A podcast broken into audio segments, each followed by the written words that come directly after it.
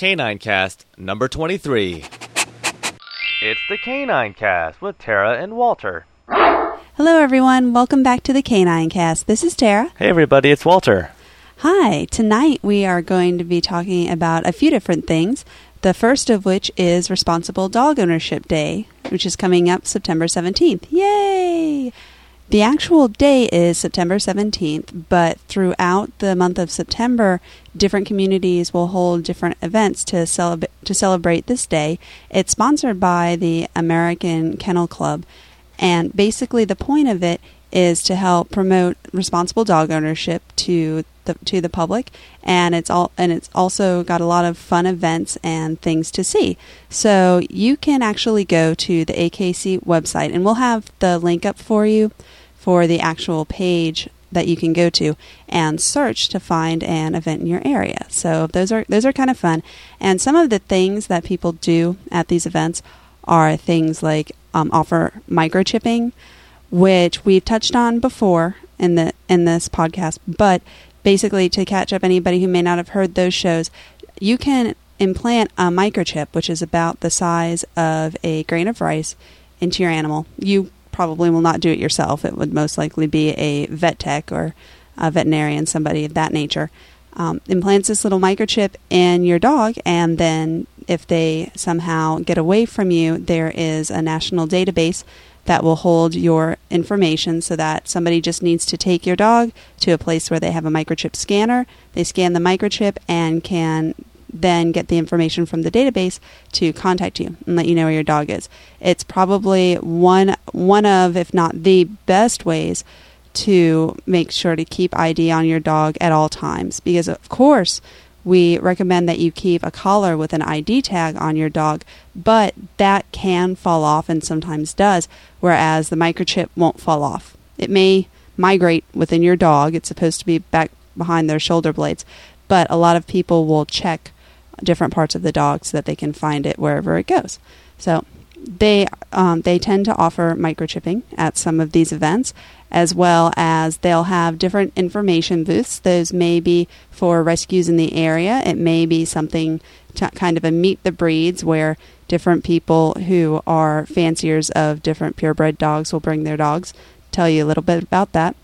They like to have um, health information, be that uh, a first aid program or health clinics where you may be able to get um, more inexpensive shots and those kinds of things. They like to have a, a canine good citizen certification test, which basically what that is is that is uh, it's a it's a test that shows that your dog has basically good manners to be a good citizen to get along with other people and animals in the community. It's a certification that the akc will give you and that's really helpful if you say um, are wanting if you're say wanting to go somewhere and maybe you're trying to rent a new apartment or a new house, or maybe you're trying to get into a hotel that under normal circumstances wouldn't allow a pet, you may be able to kind of squeak your way by if you if you can use this canine good citizen certification to kind of um, convince them. Not now, not that I'm saying that you should tr- try to fly under the radar, but that would be something that you would do up front in any case, it's kind of a neat thing to have, and it it shows that your dog has proven itself out out amongst other people that it is a well mannered dog, and that's something to be proud of. So that those are just a few things that they can do. Sometimes they'll do special things for kids, either programs to help kids learn how to be safe around dogs, or maybe uh, a contest like ma- making posters or coloring contests, something like that which are kind of neat to get the kids involved and teach them a little bit about being responsible owners as well. So go ahead and check out that link. It'll be in the enhanced podcast and also in our show notes so that you can find an event in your area and go check that out. Most of them will be this weekend, but again, they can happen throughout the month of September. So you have a couple of weekends left that those may be going on in your area. Alrighty. So now, our next thing that we wanted to talk about was actually an email from one of our listeners. And now that was from Charles Men. He writes in a question about pet insurance. He says, I have a quick question. We have two Tervs, um, those are Belgian Tervurens. one agility dog, and one hospital therapy dog. Especially in agility, injuries are always a concern. What are your feelings about pet insurance, also known as VPI? Well, my personal feelings about pet insurance, it it kind of depends on your situation whether or not it can be a good or a bad thing. Now, Consumer Reports basically basically has said that it's not necessarily worth it because the amount that you'll pay in premiums over the life of your dog may end up being more than you would spend actually taking care of your dog. Um, even if they even if they have one or two rather big things go wrong with them, you may still end up spending more in the premium. So basically, what they said is that it's better if you can kind of discipline yourself to set up a savings account for your dog's medical needs, and instead of sending the premium to the company, just go ahead and put that premium into that savings account every every month, and then you have that that money for you whenever you need it. The other thing to look at if you are wanting pet insurance is that is that you want to really see what exactly is covered because what ha- what tends to happen is that say you have a large breed dog and they and a lot of large breed dogs are prone to hip dysplasia. Well, that's something that can be very expensive to take care of if your dog should be affected by that. And that's something where the insurance would help out a lot. However, in a lot of the cases with the large breed dogs that are predisposed to that, they wouldn't necessarily cover it.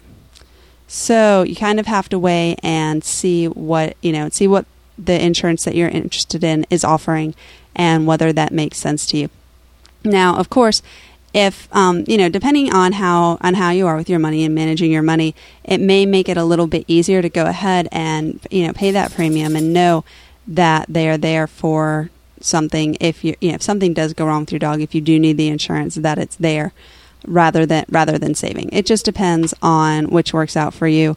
But um, but you, like they said, you may end up spending a bit more if you decide to go with the pet insurance route. Another thing to keep in mind is that for most of them, what happens is you actually still, when you're using the pet insurance, say that, um, you know, say that your dog breaks a leg. That's something that, you know, that can happen actually, actually a little bit, a little bit easier than than you would think. So let's say that your dog goes in and it has a, a broken leg or a fracture.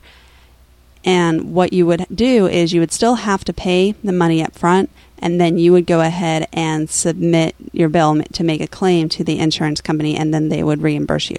So do keep in mind that if you do decide to go with the pet insurance route, that you are still going to want to have um, money, money available so that you can go ahead and pay it at that time or you know or work with your vet to see if you know they may let you go ahead and run a balance until such time as you're reimbursed. But um, but in any case that would depend on how your insurance works and how your vet works. But make sure to take a to take a look at that. Um, now on on MSN Money they had an article about this. And basically what they say is that your pet insurance will cost any, anywhere from about two to six thousand dollars over the life of your average pet. So that so that's the type of money that we're talking about. And they do they do point out that the chances are slim that you'd ever have to shell out that much for treatments. Of course, a lot of that depends on what on what goes on with your dog. If your dog develops cancer, one of one of the great things about veterinary science today, veterinary medicine, is that they can actually treat it in a number of ways. For example, one way is chemotherapy, but that can cost um, a few thousand dollars per treatment. So it just kind of depends what happens to your dog. Um, which which is basically the deal with insurance. You kind of you know pay and hope no and hope nothing happens. Um, that will be that will be that big, and then if something does, then it's there in case you need it.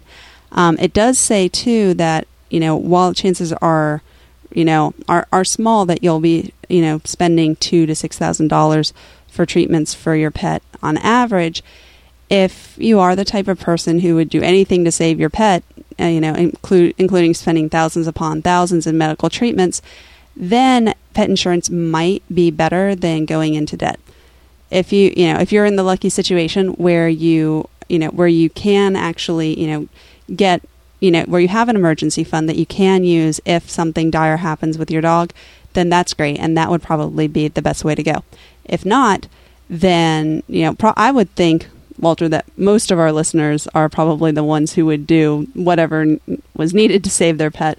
Oh, absolutely. Uh, yeah, I mean, I know, I know that, I know that we that we would, and we've talked, you know, and we've talked about that before amongst us. That basically, you know, anything anything that happens with our animals, so long as it's something that can be made better, that can, um, that you know, that we're not just prolonging a, a painful life.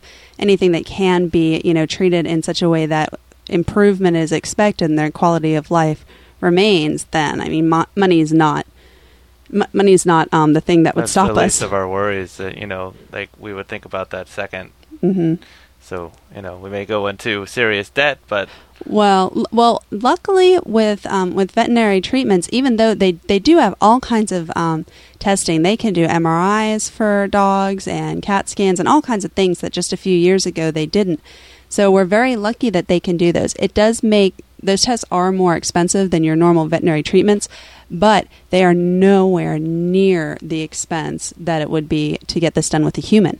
So, so we are very lucky in that. That when you're talking about something, you know, an expensive treatment for a dog, you're probably talking about something costing a few thousand dollars, whereas you know um, something similar with a human might cost a few tens of thousands of dollars. So that's that's one thing that's that's kind of nice. If the veterinary treatments were as expensive as the the human treatments, then vet then the veterinary insurance, I'm sure it would be you know a much much more important thing to have in your life. But um, I, to give you an idea, though, of again what you'd be getting into with pet insurance, you want to really look at the caps that they put on how much they'll spend. Um, there, there's there's one that I saw where the cap was something like thirty five thousand dollars for the life of the pet, which would be you know which would be a, a lot to spend on veterinary medicine, and that's you know that's no small pile of change at all. But you know, but on the other hand, you know you want to keep in mind well if if you did need that, is that something that you would be able to that you would be able to get without going into too much debt? And it's basically it's basically um, just a balancing act. So, um, some other some other things that they had in the that they had in this article is they they bring up that um, you know that treat that treatments that would have been you know once fatal conditions for dogs, such as um, getting, well, in, in addition to chemotherapy, getting radiation therapy for cancer or getting tr- kidney transplants are available for pets now, but they the costs tend to range from one to five thousand dollars or more. So if you did get, you know, if you did get hit with one of those, then you know the insurance would pay for itself um, plus some as well, and that um, that also that also you know these expensive tools and procedures you know they're great because they're able to save so many more pets than they used to be. But that because of that vet costs have risen 73% in the past 5 years. So that that is a lot that is a large rise in the rates. So even though at this point they're saying that the pet insurance isn't ne- isn't necessarily for everybody keep an eye on that because at some point that may change if the veterinary bills that you are looking at possibly seeing throughout the life of your pet continues to grow, then it may um, become something that's more important as it gets farther outside the ability of most people to pay out of their pocket. Um, however, if you are, if, again, if you are worried about being able to pay it out of your pocket, the other thing that you can do is you can take that premium and put it into a savings account. Just act like you're paying it to a pet insurance company anyway. And if something happens, you have that money there for when you need it. Um, and that, you know, and that way you, you know, what you what you would want to do is you would you know hold on to it so that that way if you get more dogs as that money stays there and you haven't you haven't used it then you can go ahead and use it for your other pets as well whereas with the veterinary pet insurance you will basically have a policy for each pet and you'll have to see what the premiums are for the pets. Now some of them some of them may discount the premium for you if you insure multiple pets with them. So that's always something nice to keep in mind as well. But whatever the case is the best thing the best thing for you to do if you decide to not go with the pet insurance route is to go ahead and take whatever the premium would be for all of your pets put it into a savings account and that way you have that to go ahead and pull out later on now if you decide to go with um, with the pet insurance what you're going to want to do is to shop around. There's a few different there's a few different insurance companies out there. Um, we will go ahead and we'll we'll go ahead and link to this money um, at MSN article so that you can see it. We'll also go ahead and link to the diff- to the different insurance companies. They have four listed here. So what you would want to do is check out each of them and see exactly what the what the terms are, what the premiums are, what the deductibles, caps, so on and so forth are.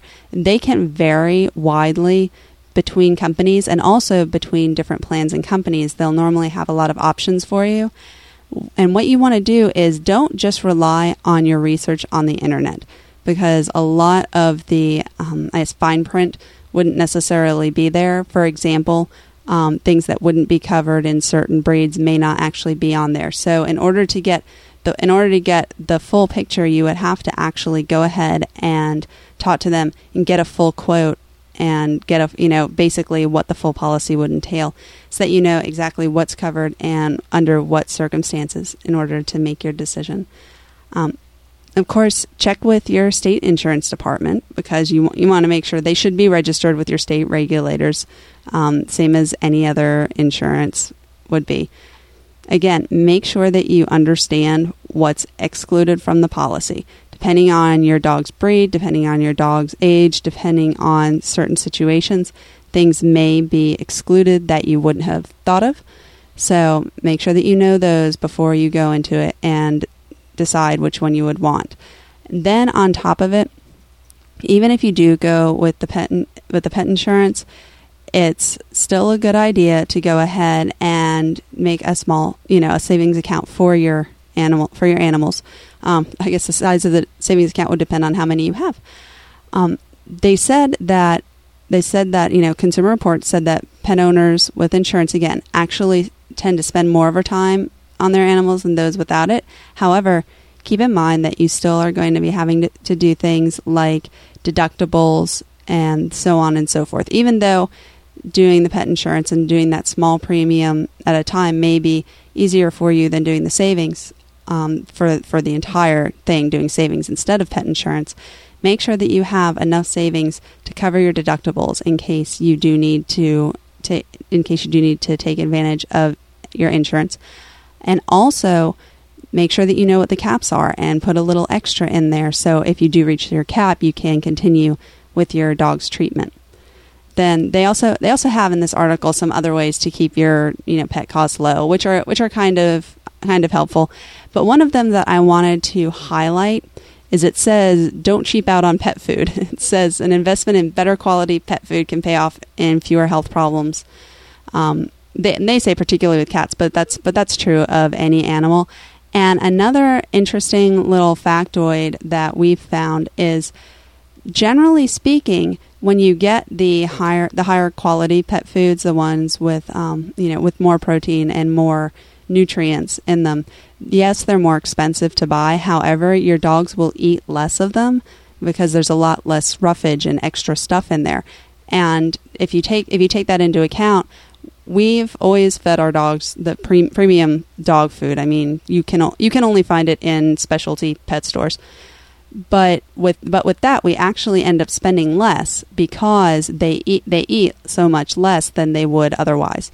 So that's so that's a way to to keep your costs down a little bit on what you spend on food, and then also on on your pet's health make sure of course that you don't overfeed them because it's it's so very easy to overfeed them especially if you go just on what's printed on the bags how much they say to feed them because dogs you know dogs like humans they have their own their own different ranges of how much they can actually eat and that has a lot to do with the amount of exercise that they get and their own metabolism and so on. So if you help if you help um watch how your you watch what your dog's weight is doing watch how that depends on the food that they're eating and how much of it they're eating. And go ahead and adjust accordingly so that your dog is at a healthy weight. That will also help to prolong their life and you'll be spending a little bit less on on their food too than if they were um, overeating all the time. And just a tip on how to tell if your dog is at a good weight.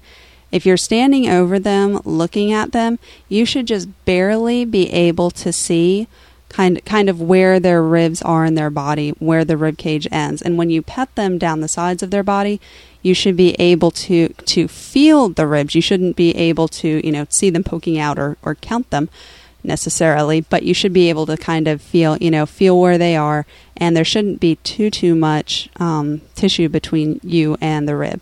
So if you have any questions as to how to figure out whether your pet is at a good weight or not, you know, go ahead and consult with your veterinarian because it's again, it's really really easy to accidentally overfeed your dog and you don't you don't even realize it until you until you take them to, back to a veterinary visit and they've gained 10% of their body weight. So check on that. Make sure to keep on top of that. And that's that's basically my feelings on pet insurance. Is it real? It really kind of depends on your situation. Um, Walter Walter and I basically have opted to go with the savings account um, option ourselves. So that's but that's just what works for us. Um, if you find a really good insurance deal that works for you, then that would then that would be a good way to go as well. So we've been getting a lot of listener emails lately, and we're really, really enjoying them, and we love being able to share them with you guys. An email that we wanted to share with you all tonight was from Gretchen. Um, she does the MommyCast at mommycast.com. She is half of the team there. And she said, she says, Hi, not sure if you are aware of this or not, but your listeners might be interested. And when we saw what she sent, we thought that you all definitely would be. And this is about PetSmart Charities and their support for the animals that were impacted by the hurricane. It says, as part of its grant making, PetSmart Charities provides emergency relief aid to assist pets in times of hurricane, fire, and other natural catastrophes. And they go on to talk about um, what they done with the different catastrophes in 2004. But um, we'll have the link for you for that, and that will that will take you um, to a page where it kind of tells you a little bit about what they're about. They have worked, they have thus far worked with groups with Katrina from multiple states um, and given out lots of money. Any any money that you send to them, they they specifically state 100% of it goes towards helping out the different animal welfare organizations that are involved with this effort. So that so that's another charity. Um, if for those of you who would like to get involved in helping the animals, and there there really really are a number of them on PetFinder.com. There's a page that lists many different animal welfare organizations that are all helping out and they are continuing to help out and it is you know it's still a very very big effort um, at this point they have you know not only are they still gathering animals, but they also have the ones that they've been holding on to for a while that they are continuing to shelter and feed and take care of. A number of them, they are finding foster homes for them or finding new homes altogether.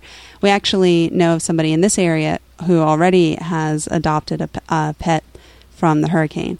So, um, so that's that's going on fairly quickly afterwards. So you know, please please go ahead and if you if you are able to help out the animals. Now, this week I actually came across um, I, I was on a I was on a site that was basically a list for um, animal relief for Hurricane Katrina, and I saw a post on there which was very interesting. It was kind of a rant that this person sent in about basically saying, you know, there are so many people who are in such dire straits right now how can you how can you be focused on the animals when there are all these people who are in trouble and while while I understand what they were getting at, I think they were kind of missing the point a bit. Um, in that the help, helping the animals is of course about you know of course about helping the animals but it also is about helping people for a number of reasons. I mean one of one of the big ones is as they've been trying to evacuate people from new orleans since they're still doing that a lot of the people who are holding out um, as a matter of fact, the number, the top, one of the top three reasons why people are still holding out and refusing to leave is because they don't want to have to leave their animals behind, and there's nowhere for them to go where they can bring their pets with them. Now, I mean, I think I think that's a very that's very very telling that these these people we've seen the things that they are braving, and they're doing it to be able to keep their animals safe, or to at least be able to keep their animals with them.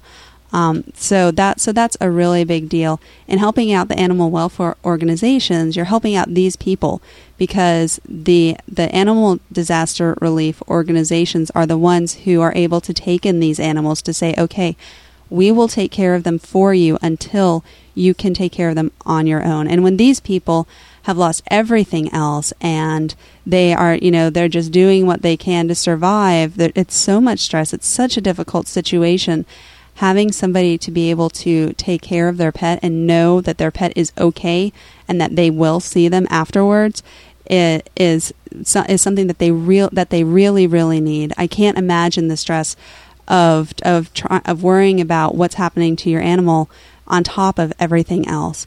And and things things are really dire. Um, they they're worried about you know, dis- diseases being spread by the animals that are still there as well as the ones who have passed in these disasters. Um, and and also, you know, the animal the animals are desperate as well. I mean, we've seen we've seen what's what's happened when you know when people get desperate and they're scared and they're just trying to survive. We of course, you, you know, there are animals that are in the same conditions, and that can really amount to a dangerous situation. So please please do as as I'm sure that many of you have already given of yourself to help the people for this. Um, those of you who haven't been involved, you know, yet with the animals, that's one more way that you can help not only the animals but the people as well. So thanks everybody for all of your involvement so far, and um, you know we'll keep you posted as we hear any news going on about this. So, um, just a, a little update about the website. And we're happy to report that we have a brand new feature on our website. Walter has put together a list of the show archives that's right at the top of the website at k9cast.com. So if you haven't been there yet, then I highly recommend that you check it out. There's a lot of other information on there for you as well, and some interesting things to see. Um, the show archives basically list all of our prior 22 shows, and we'll continue to add shows to that as we continue to put out new episodes. So that's just a quick way for you to either go through the archives if you haven't listened to them already, or to go ahead and go back and re listen to one that you enjoyed a lot and wanted to check out again. So that comes pretty close to wrapping it up for tonight. We have some new listener dog pictures up. So um, if you go to k9cast.com, you can check those out there. Those are always a lot of fun. As I said before, we've been receiving lots of listener emails, which we so very, very much enjoy. So please continue sending those in to us. Um, we love getting stories that we can read on the air and share with other listeners, as well as questions and comments that we that we like to address in the show as well. So please, you know, continue continue to contact us. You can do that either through email or if you would like to leave us um, an audio comment or question or story, then we'd be happy to play those on the show as well. You can do that either through Skype or through our voicemail. The links for all of those, as well as the phone number, can be found on k9cast.com and also at the end of this podcast. So we look forward to hearing from you. And until next time, please remember if you haven't already to spay or neuter your dog, it's the best thing that you can do for your furry friend. If you have a question for Tara or a comment about K9Cast, please leave us a voice message by calling 206 338 DOGS. That's 206 338 3647. Or post a comment on our website at k9cast.com. That's the letter K, the number 9, cast.com.